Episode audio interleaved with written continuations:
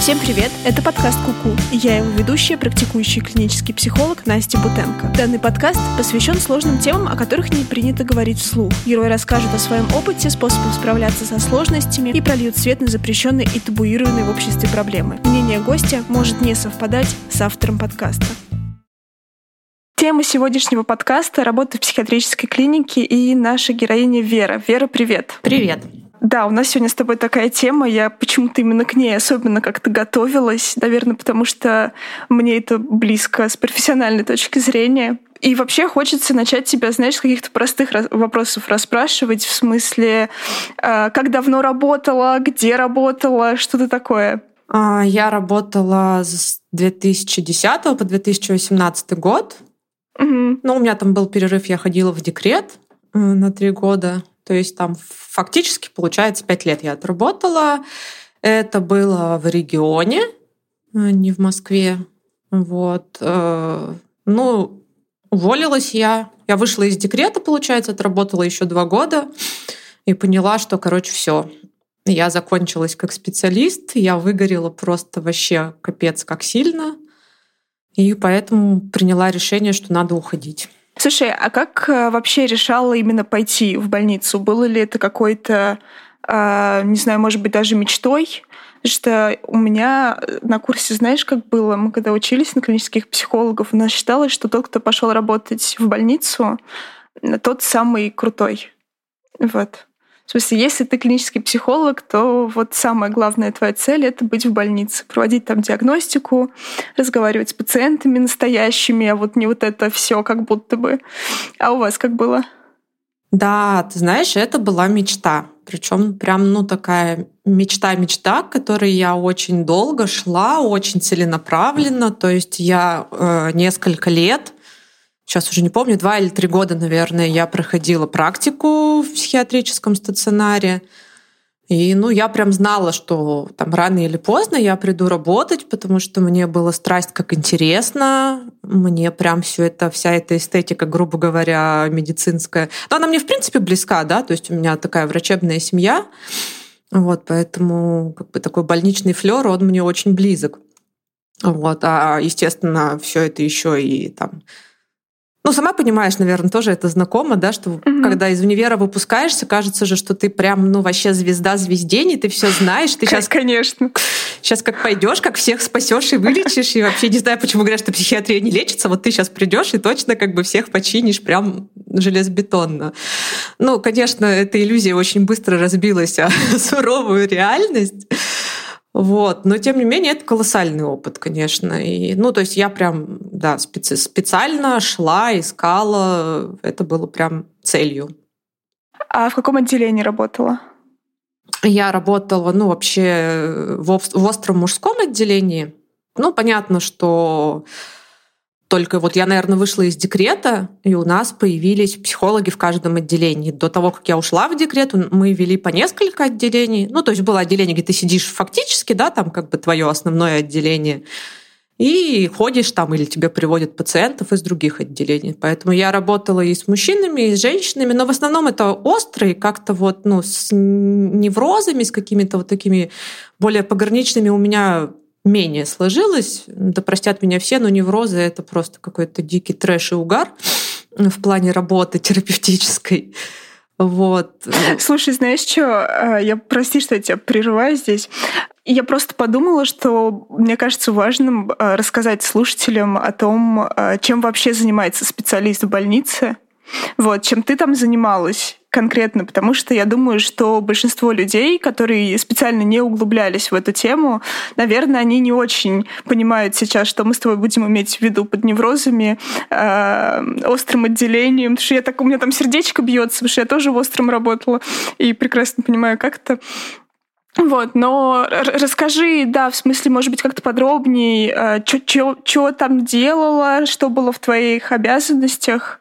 А, ну, естественно, таким самым э, скажем так, важным, да, и таким прямо львиную долю работы, конечно, составляла патопсихологическая диагностика, да, ну, то есть это, скажем так, измерение грубо говоря, да, там памяти, внимания, мышления и личностных особенностей пациента с помощью определенных э, методик. И это, естественно, как правило, на это был основной запрос у врачей, да, там помощь в установлении диагноза, да, ну, образно говоря, помощь в какой-то, ну, разобраться, если сложный пациент, да, вот, то есть это прям, ну, такая основная, очень долго была, на самом деле, основная моя цель, то, то чем я занималась в больнице, да, потому что, ну, я понимаю, что ты, наверное, меня поймешь, да, что, по крайней мере, там, где я работала, говорить о какой-то индивидуальной работе, какой-то да, ну, психотерапевтической вообще, как бы, наверное, не, нет смысла говорить, даже какой-то консультационной, это прям достаточно сложно.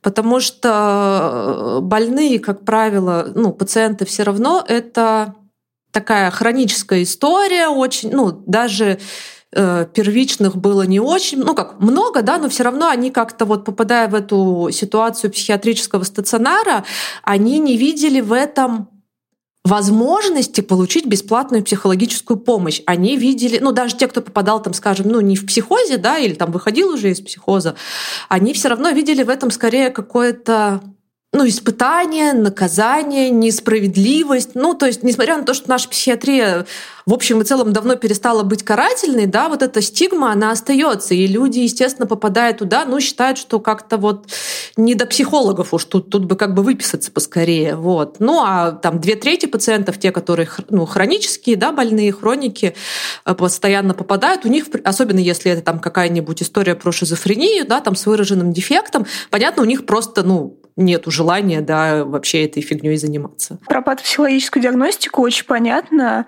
Как будто бы это такой единственный инструмент, который ты действительно можешь предложить собственно, и пациенту, и психиатру, которому, наверное, только это в основном и понятно, чтобы можно было бы сделать. То есть ты меряешь это все, получаешь какой-то результат, описываешь его на листе А4, в конце пишешь таким образом, магическое.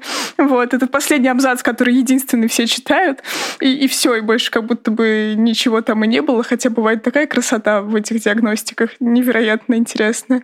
Вот, и про, и про мотивацию тоже понятно. Э, знаешь, я сейчас вспомнила, пока ты говорила, что я видела довольно много людей, которые лежали не первый раз, и они уже эти патопсихологические диагностики знали наизусть. В духе они помнили карточки, вот, они, то есть они уже знали просто, чего от них хотят, очень так стандартно отвечали на вопросы, и, собственно, даже ну, помочь им через эту диагностику было сложно, потому что никакой информации ты оттуда и не получаешь. И это, конечно, жутко демотивирует делать это из раза в раз, хотя это, ну, может быть и очень интересной деятельностью. А, ну, ты знаешь, это вот, да, один из важных элементов, да, который привел к выгоранию, потому что, во-первых, через какое-то время, ну, во-первых, это день сурка абсолютный, то есть, ну, вот ничего нового.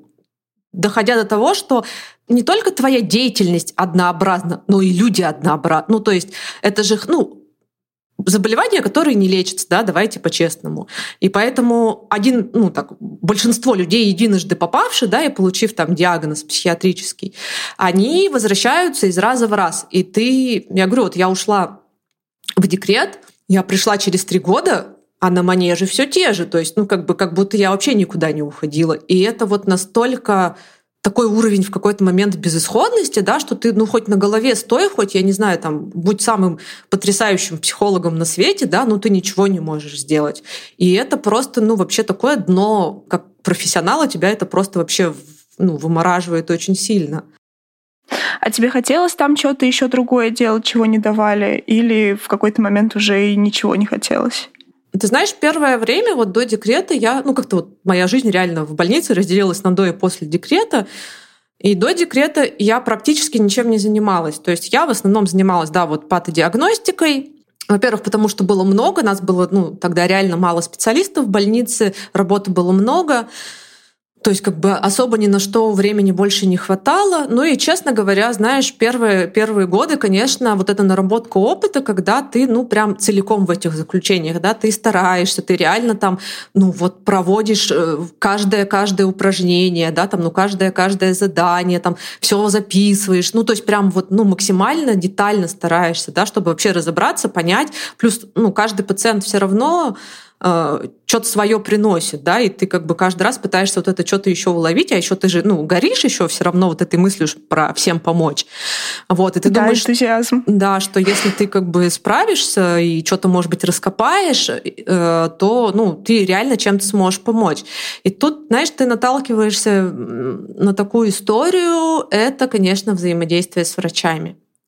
Ага, да, да, давай подробнее про это. Да, потому что, ну, это очень, вот, например, да, я вышла из декрета, и мне повезло, что у меня, ну, мне в моем отделении укомплектовалось да, очень адекватными, э, слушающими, думающими врачами. У нас была очень классная, ну, до сих пор есть заведующая отделением, да, которая ну, неформально это просила делать, да, ну, а ей правда было интересно, с ней можно было обсудить да, там она спрашивала, там, типа, что как прошло, а там, а что думаешь, да, ну, то есть как бы человек вступал в диалог, и было ему было видно, что ей важно, да, там действительно мнение, она действительно опирается на эти заключения. Пусть она даже тоже читает там только ТО, да, в силу того, что оно там типа самое понятное из всего написанного.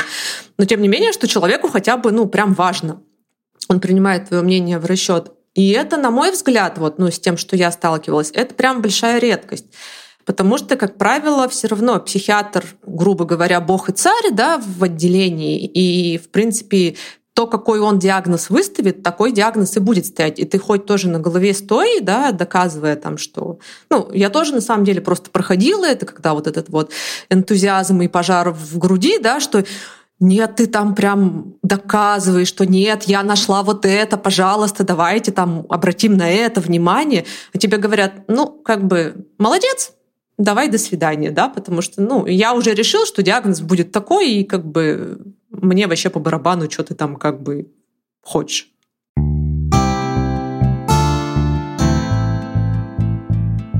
Знаешь, я сейчас так вспоминаю, у меня тоже там, где я проходила практику, были очень вменяемые психиатры, в том смысле, что я практически не сталкивалась с прямым обесцениванием, вроде «вы вообще тут кто такие?» и это все неважно. И это было довольно приятно, но при этом было совершенно очевидно, что все как будто бы в отделении понимают, что твоя деятельность, без нее можно обойтись, что она не обязательная. Обязательно вообще много чего другого, чтобы там таблетки человек принимал, чтобы на вопросы психиатра в клинической беседе отвечал. А вот эта вот патодиагностика, она как будто бы, ну, типа, ну хорошо, спасибо, что вот сегодня ты есть, но если ты завтра не придешь ее проводить, в принципе, никак ничего не изменится. А еще мне кажется, что вполне возможно здесь сильно играет роль, поправь меня, если ты, ну, не согласна, угу. что здесь играет роль вот это Москва, Питер и регионы. Да. Потому что у меня есть вообще такая фантазия, что у нас все-таки в Москве и в Питере больше уже есть такого продвижения в сторону бригадной работы, там, где все специалисты включены, а не только психиатр выставляет диагноз. Не знаю, как-то так, я думаю. Слушай, это вот абсолютно точное ну, замечание, да, что как бы там это не звучало плохо, да, но Москва действительно не Россия, и то, что творится в регионах, оно совсем ну, по-другому потому что ну, то, что там вот в Инстаграме, кого я читаю, да, из э, тех, кто работает тут в Москве в психиатрии, вообще как бы с чем я сама лично сталкивалась, это действительно небо и земля, и совершенно другой, другое отношение как будто бы. Я, конечно, ну, не работала, не знаю, как изнутри, но вот потому что я вижу, это действительно так. И самое для меня тоже важное, то, что я вижу, что в Москве есть какие-то проблески вот этой постбольничной реабилитации, чего, например, практически нету в регионах. Ну, по крайней мере, вот все, что я знаю, да, то есть человек выписывается в никуда. То есть, да, есть формальный диспансер, в который он там типа должен ходить, вот эта вся история, да, но по факту всем, честно говоря, глубоко по барабану, что, как там складывается жизнь, когда человек вышел за пределы больницы. И, на мой взгляд, это тоже такая одна из самых важных историй, потому что, ну, это, во-первых, провоцирует вот этот махровый госпитализм, да, который процветает ну, в регионах точно. Там каждый второй пациент, он вот с госпитализмом железно. Вот, потому что, ну, а куда им идти? Вот они выходят, дай бог, они там лекарства принимают, если есть кто-то, кто за ними там, ну, смотрит, да, или там у них пока еще хватает там своей внутренней мотивации это делать. А большинство из них, они выходят, забивают на лекарства, и через месяц, ну, как бы, здравствуйте снова потому что, ну, всем пофиг.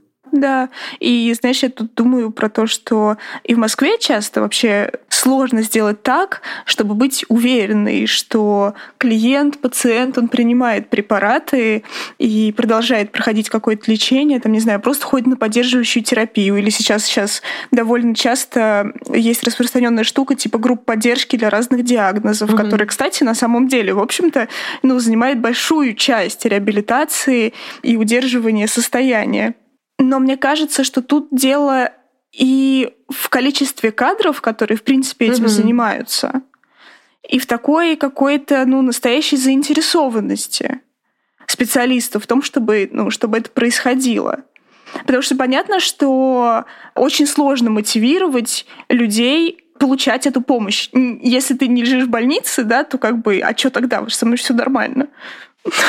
как будто бы. Да, это вот такой еще тоже, да, второй аспект про, если говорить там про медицину и про выгорание кадр, ну, нехватку, во-первых, да, потому что, ну, давайте по-честному, э, ну, не будем брать врачей, хорошо там условно обозначим, что там врачи идут по призванию, да, работать э, в психиатрию, но там средний, младший персонал, он тоже, ну не хочу никого обидеть, но это действительно очень бывает такие специфические ребята, которые идут работать э, в психиатрический стационар ну вот сколько я видела, да, то есть, э, ну, там реально нужно иметь определенный характер, да, определенные черты характера, чтобы это все выдерживать и, ну, как бы хотеть в этом работать. Потому что, ну, зарплаты там, прям скажем, ну, не такие, чтобы держаться за это место там из-за денег, да, то есть должен быть какой-то еще моральный профит.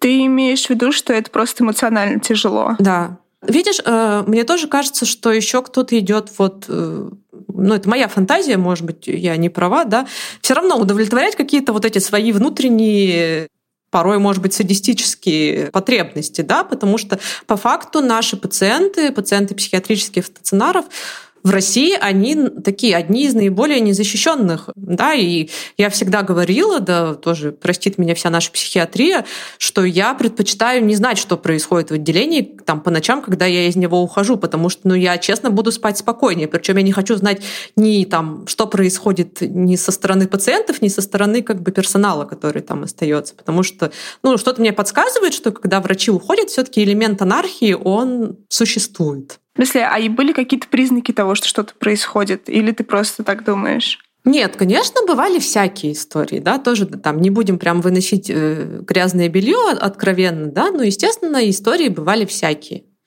И это тоже вот большая проблема, что по факту ну, самый простой, да, там, типа, метод уволить персонал, другого способа Э, ну, давления, ну, как это, урегулирования этих ситуаций, да, по факту нету, потому что, например, там в свое время была возможность организовать там какие-то балентовские группы, да, там для всех, для всех уровней персонала, да, но это не получила отклика не от руководства, не, там, естественно, от самих людей, да, потому что они вообще не понимают, что от них хотят. В смысле собраться и, по... ну, там вот, типа, мужики-санитары там в мужском отделении, да, типа, в смысле собраться и поговорить там про свои сложности на работе, вы как бы вообще о чем говорите, это, ну, что настолько в их голове не ну, несуществующее, да, настолько дурацкое и невозможное, что, ну, как бы это такая бесполезная абсолютная история. Вот, и, соответственно, и для них нету никакой помощи, и для пациентов нет никакой помощи. И ты, короче, иногда на это смотришь. Понятно, что все не так плохо, да, но периодически накатывает вот это вот чувство того, что капец. Ну, прям безысходность, безысходность. Типа все без контроля происходит что-то непонятное. Mm-hmm. Да. Я вот там, где я работала, э, у меня таких историй нету, чтобы вот прям что-то происходило. И в основном санитарами были ребята с младших курсов медицинского, которые пришли туда, ну, не на уровне денег зарабатывать, скорее подрабатывать, mm-hmm. вот что-то такое. Вот. И вполне возможно, что, ну, в этом, знаешь, еще тоже разница вот этих систем э, региональных и центральных, просто потому что вот ты говоришь, и я тебе прям сильно верю, что много людей может идти в такие профессии, по сути, усмирять других. Вот если так прямо говорить, следить за порядком.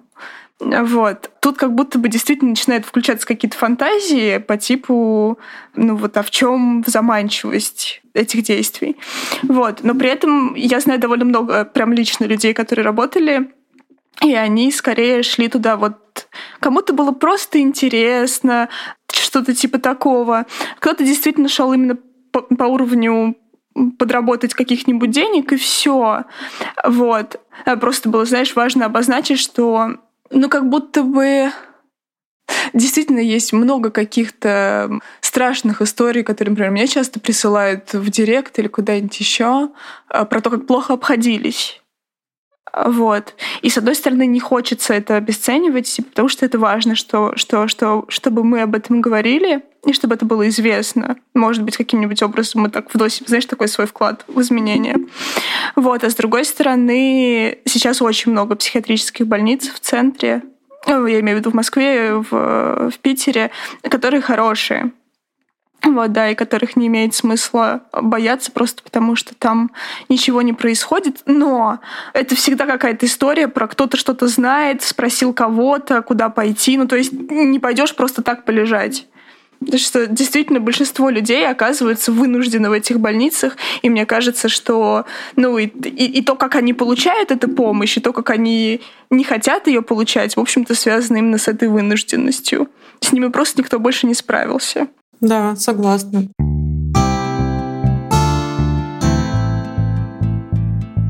А мы там с тобой начали говорить про выгорание, и ты говорила про до декрета и после. И если я правильно помню, ты говорила, что до декрета был этот энтузиазм, а после... Вот что произошло после? А, ну, знаешь, я говорю, вот, наверное, было важно то, что я реально от чего ушла к тому и пришла, да, ну, это так немножечко по психике тоже бьет, да, потому что, ну, казалось бы, блин, меня не было три года. Ну, неужели ничего там не поменялось? Ну, я не говорю, там, я имею в виду именно в плане пациентов, да, потому что там, до сих пор помню, я пришла в отделение, и там один очень такой колоритный был юноша, которого очень сложно забыть. Он такой радостно ко мне прискакивает и такой, Вера Викторовна, вы меня помните? Я думаю, господи, ты тебя захочешь, не забудешь. Вот, поэтому, ну, как бы, вот. Потом действительно накопилась вот эта вот усталость от того, что от этого дня сурка, потому что, к сожалению, наша медицина еще славится тем, что очень много э, лишней бюрократии, угу. очень много лишних бумажек, причем абсолютно бессмысленных с точки зрения вообще любой кроме какой-то вот этой великой бюрократической идеи, да. Потому что если раньше мы там занимались э, патодиагностикой, ну, по необходимости, грубо говоря, ну, то есть там, там какие-то первичные пациенты, сложные случаи, там, экспертиза, да, ну, то есть когда реально, ну, это важно хотя бы там, ну, чтобы эта бумажка была в любом случае, да. Тут нас обязали заниматься со всеми пациентами стационара, которые там, неважно, первый раз он поступает или 101 раз, а вот, ну, как ты правильно сказала, да, человек, который поступает 101 раз, он мне закрытыми глазами может ответить на все эти тесты, потому что, ну, как бы они же не меняются, да, мы же ничего нового каждый раз не выдумываем, и если mm-hmm. пациент условно более-менее там как-то в уме, да, он вполне себе это может там на третий раз запомнить и просто, ну, как бы... Плюс это усиливает, знаешь, такую внутреннюю напряженность от пациентов, потому что они, ну, они же тоже не дураки, ну, в смысле, они же тоже понимают, что это какая-то, ну, типа, зачем я, типа, вот месяц назад лежал, ну, там, типа, хорошо, там, два месяца назад лежал, да, типа, я это делал, нафига я это вот сейчас поступил и должен опять почему этим заниматься. И ты вынужден, ну, либо как бы заставлять там, грубо говоря, да, там, манипулировать как-то, что вот если ты там не сделаешь, что там, я не ага. знаю, тебе там что-то будет за это, какие-то санкции. А это тоже, ну, как бы не очень очень приятно. Либо, ну, как бы ты идешь на какие-то ухищрения и начинаешь там, ну, привирать, да, то есть ты говоришь, что конечно, ты провел заключение, а на самом деле ты взял там то, которое писал две недели назад, потому что ты понимаешь, что ну что с ним за два месяца, даже за полгода со многими пациентами, да, ну что там могло кардинально измениться, чтобы э, там это повлияло там как-то на лечение или на диагноз или еще на что-либо, да, и ты начинаешь вот этот вот момент, ты начинаешь там переписывать свои заключения, меняя там три слова и дату. И это тоже, на самом деле, ну, для меня это прям какой-то такой идиотизм высшей пробы, потому что, ну, это бес... Ну, то есть, во-первых, ты тратишь на это время, да, ну, то есть ты все равно как-то садишься, да, там, что-то переписываешь, а таких пациентов может быть там, типа, не один, а пять, ну, грубо говоря, да, да то есть да, ты все равно какое-то время тратишь на это. Причем абсолютно такой мартышкин труд бессмысленный, который ты мог бы, ну, заняться чем-то более, как бы, хорошим и правильным. И вот это, конечно, тоже было таким очень важным моментом, который сподвиг меня на то, что пора уходить.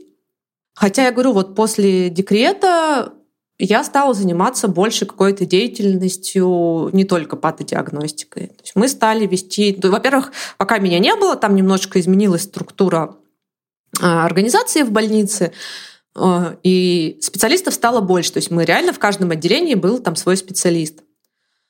И мы, соответственно, так как нас было больше, работы стало ну, как-то полегче с этим, мы стали проводить группы. Ну, то есть мы там объединялись э, с коллегами по принципу там родственности отделений, скажем, да, так грубо говоря, ну, там типа мужское с мужским, да, как-то у нас не поощрялось вот это вот смешивание все-таки острых отделений мужских, женских. А вот. И мы стали проводить... Неудивительно. Понятно, почему не поощрялось, да.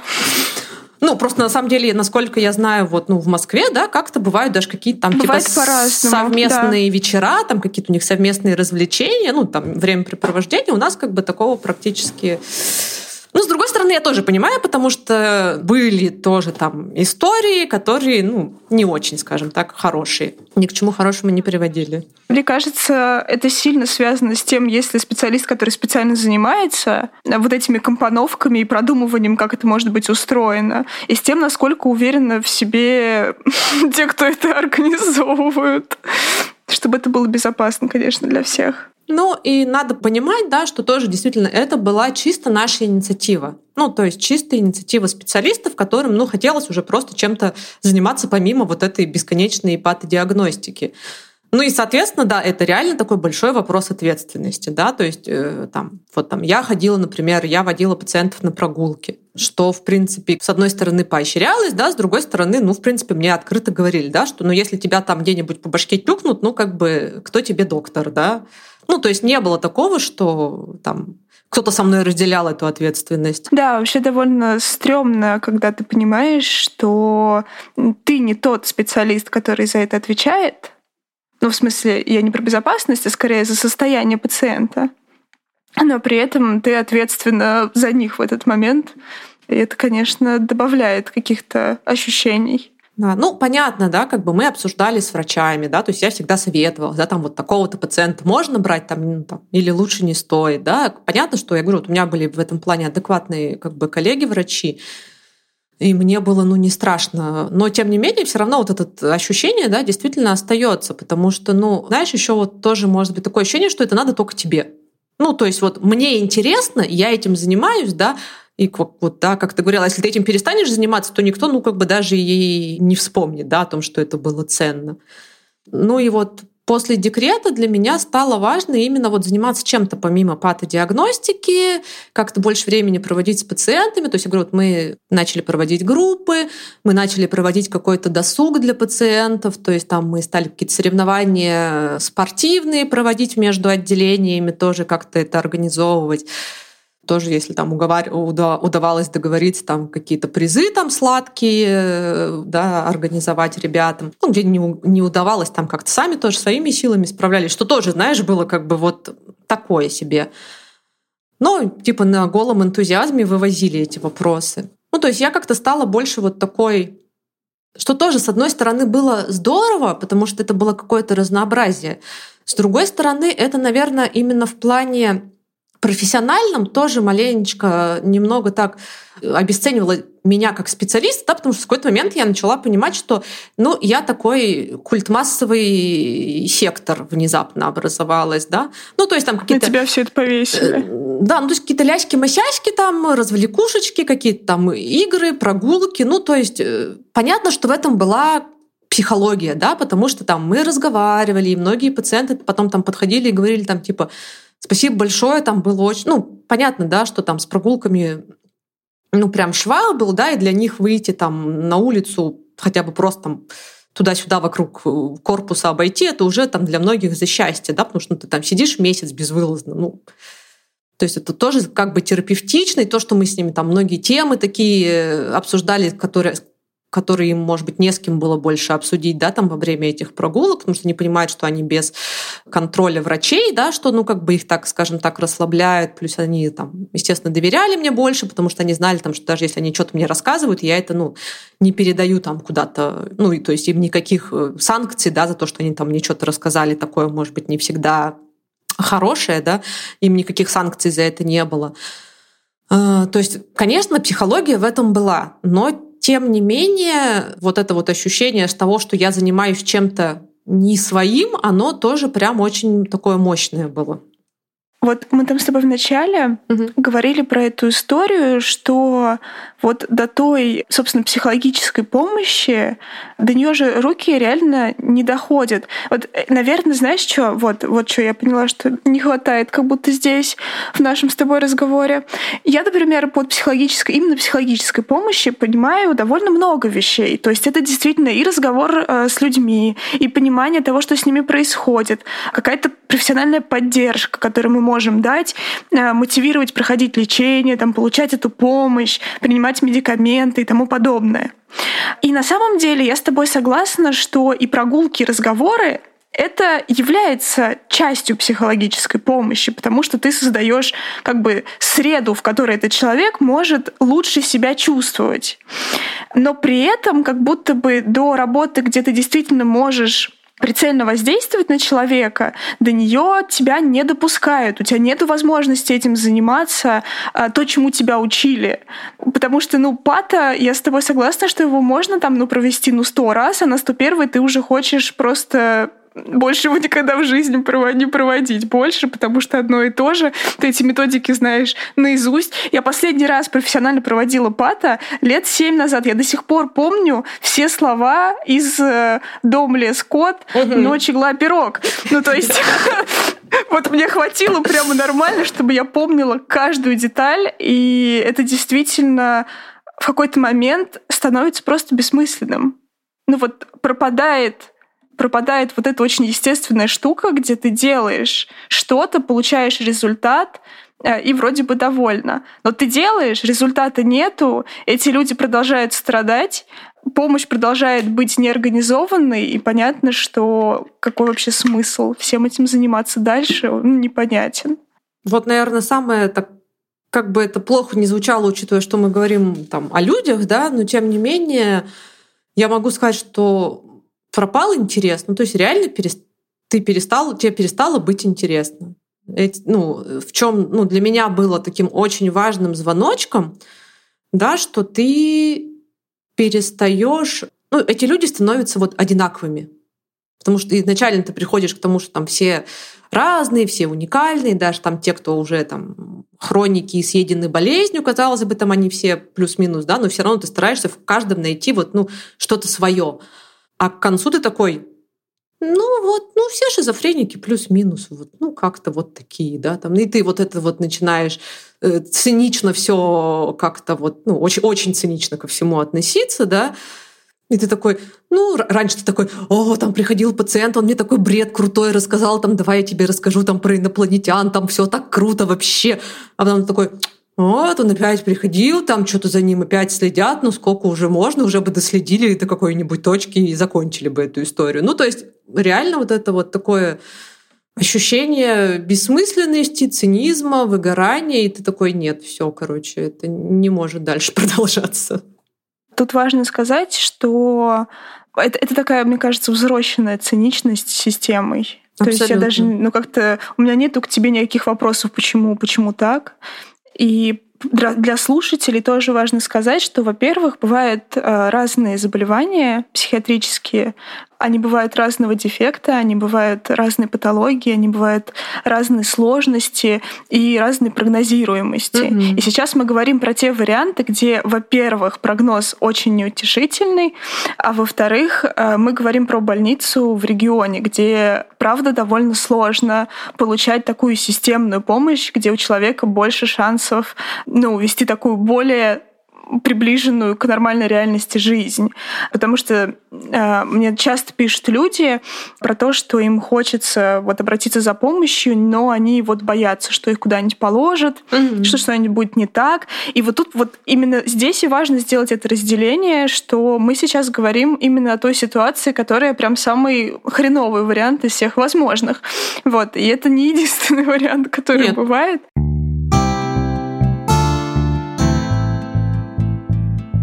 А возвращаясь к тому, что ты говорила, ну, слушай, да, я думаю, что это просто такая большая системная проблема. И уверена, что врачи тоже выдыхаются. Абсолютно. И психиатры, да-да, что это не только проблемы психологов, но и врачи же делают на самом деле одно и то же, видят тех же самых одних и тех же людей, подбирают разные схемы, если у них есть разные лечения. Вот. И что, что они просто где-то не работают. Не работают эти схемы. Это, мне кажется, прямо, прям такая грусть большая вообще. Да, и мы с тобой, вот я тоже, да, там кусочком об этом говорила, что действительно нет, ну вот почему безысходность, да, почему вот это чувство безысходности, потому что, ну, действительно получается, что помощи нету ни для кого, ни для пациентов, по факту, ни для персонала, который тоже очень нуждается вот, ну, в какой-то помощи и поддержке. Потому что ну, работа действительно специфическая. Действительно такая, если мы говорим там, о большой психиатрии, да, вот там о там, шизофрении, там, расстройствах шизофренического спектра, как сейчас надо говорить по-новому, а, вот, да, там еще каких-то вот таких больших тяжелых состояниях, у которых действительно прогноз там неблагоприятный, да, с этим постоянно каждый день сталкиваться, это ну, для психики действительно такое очень травматическое событие. Да, там. Поэтому, конечно, кроме того, что было бы неплохо, если бы организовалась какая-то реабилитационная помощь для пациентов, было бы неплохо, если бы образовалась какая-то все-таки вот эта вот поддерживающая помощь для персонала.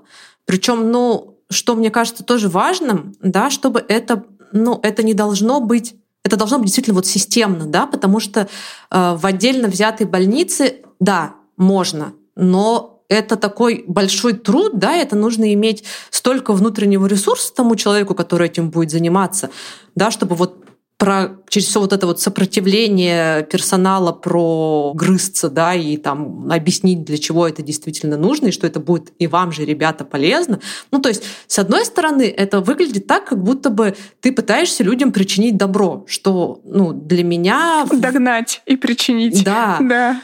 Ну, что там, например, для меня, как для специалиста, тоже такая очень коробящая история, да, про то, что, ну, невозможно же причинить добро насильно, да, там, да, я вижу, что там врачи выгорают, да, я понимаю, что им нужна помощь. Ну, все, что я могу сделать, да, это предложить там, что типа, ребят, давайте собираться в группы, или там, ребят, ну, я здесь, да, приходите ко мне там, если у вас, ну, там, если надо о чем-то поговорить, да.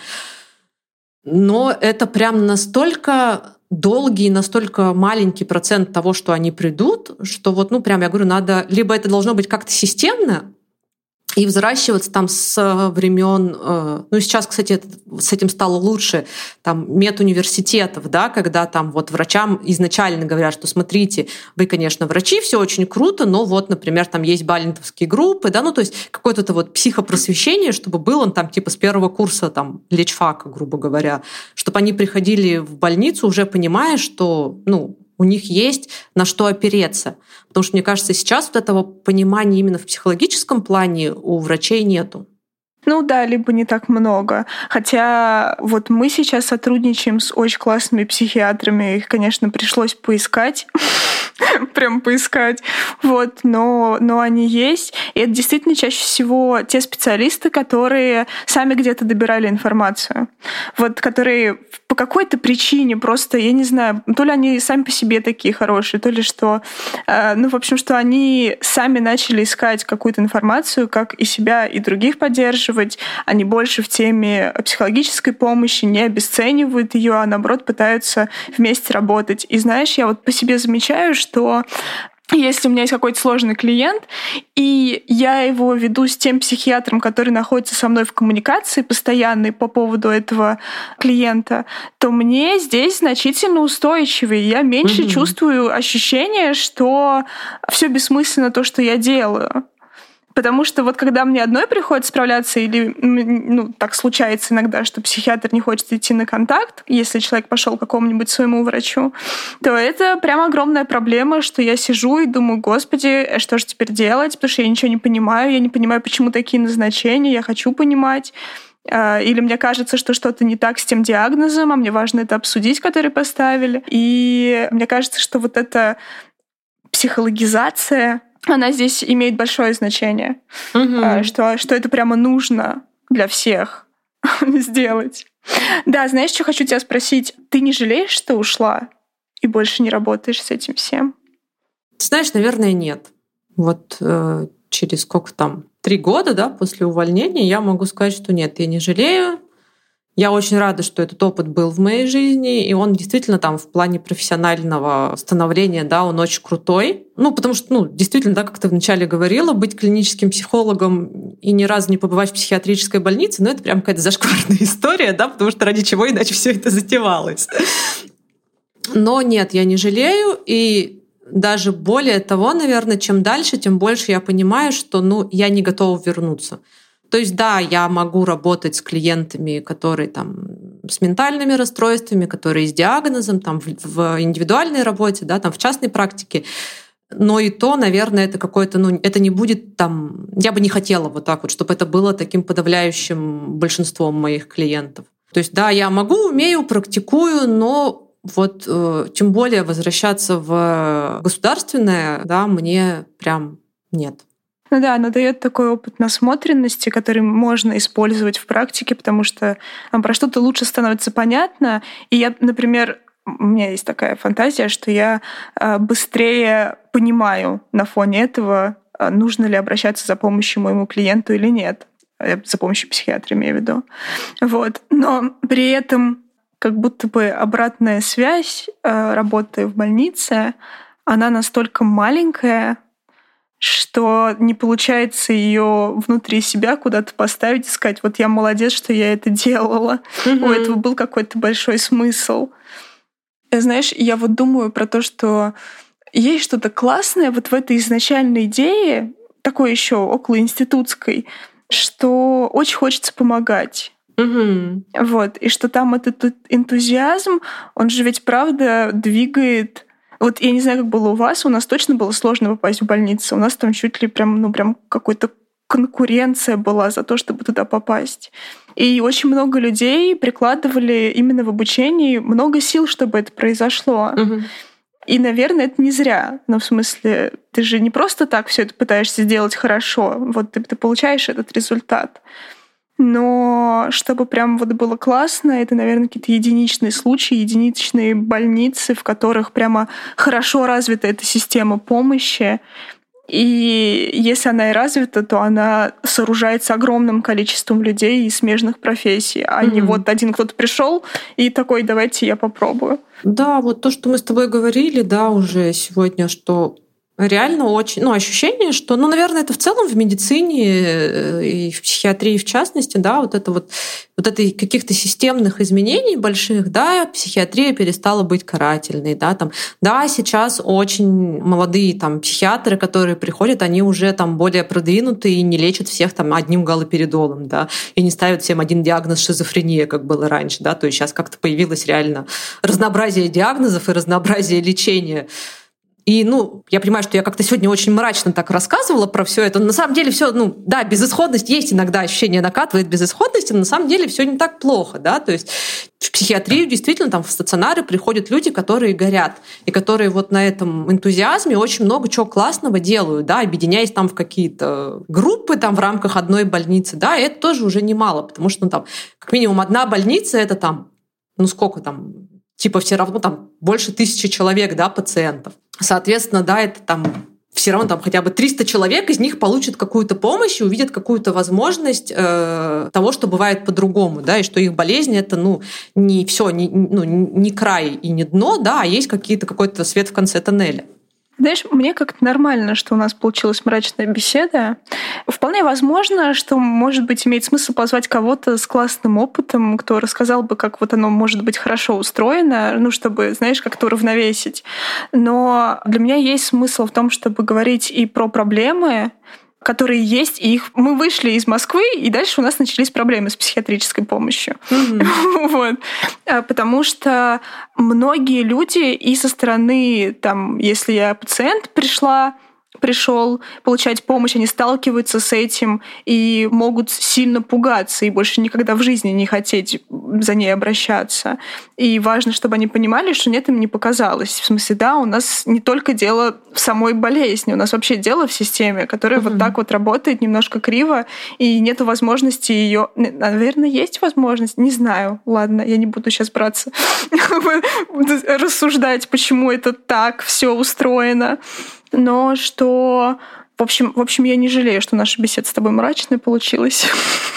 Нисколько. Как-то мне нормально было.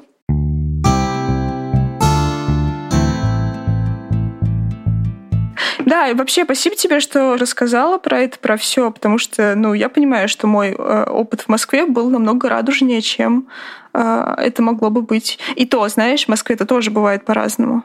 Это просто я попала в хорошее место.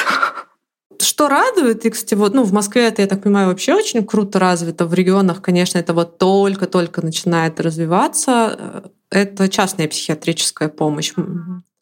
Пусть не все как-то довольны этим, да, но мне кажется, что когда есть выбор, это прям, ну, во-первых, это помогает получить помощь гораздо большему количеству людей, да, потому что, ну, действительно, ну, бесплатная медицина, она все равно не всем подходит, да, там и не все готовы, не все согласны, не все хотят.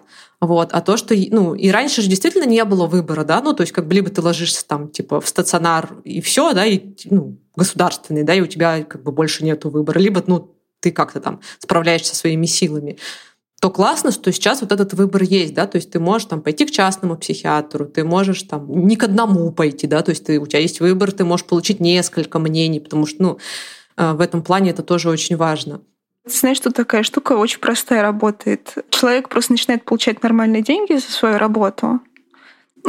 Я про психиатров сейчас на клинике. Э, у него появляется больше времени на прием, а не 15 минут.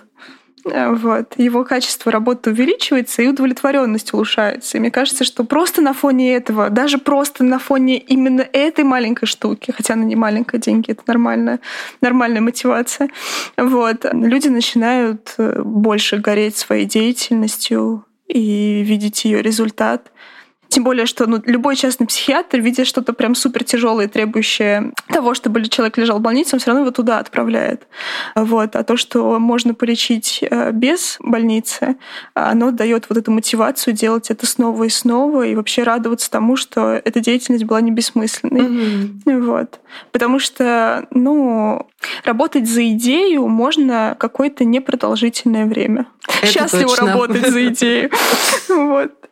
Да, хорошо. Э, спасибо тебе большое. Спасибо, что поделилась. Давай прощаться. Да, спасибо, что позвали. Очень было классно, очень душевно. И очень было приятно познакомиться. Я давно тебя читаю, и теперь с тобой поболтать очень круто. Спасибо. Спасибо. Спасибо за то, что прослушали этот выпуск. С вами была Настя Бутенко и подкаст Куку. Ставьте лайк этому выпуску, репостите, чтобы как можно больше людей узнавали о подкасте, и не забывайте подписываться, чтобы не пропустить новые выпуски. Мне важно ваше мнение. Увидимся в комментариях. Пока-пока.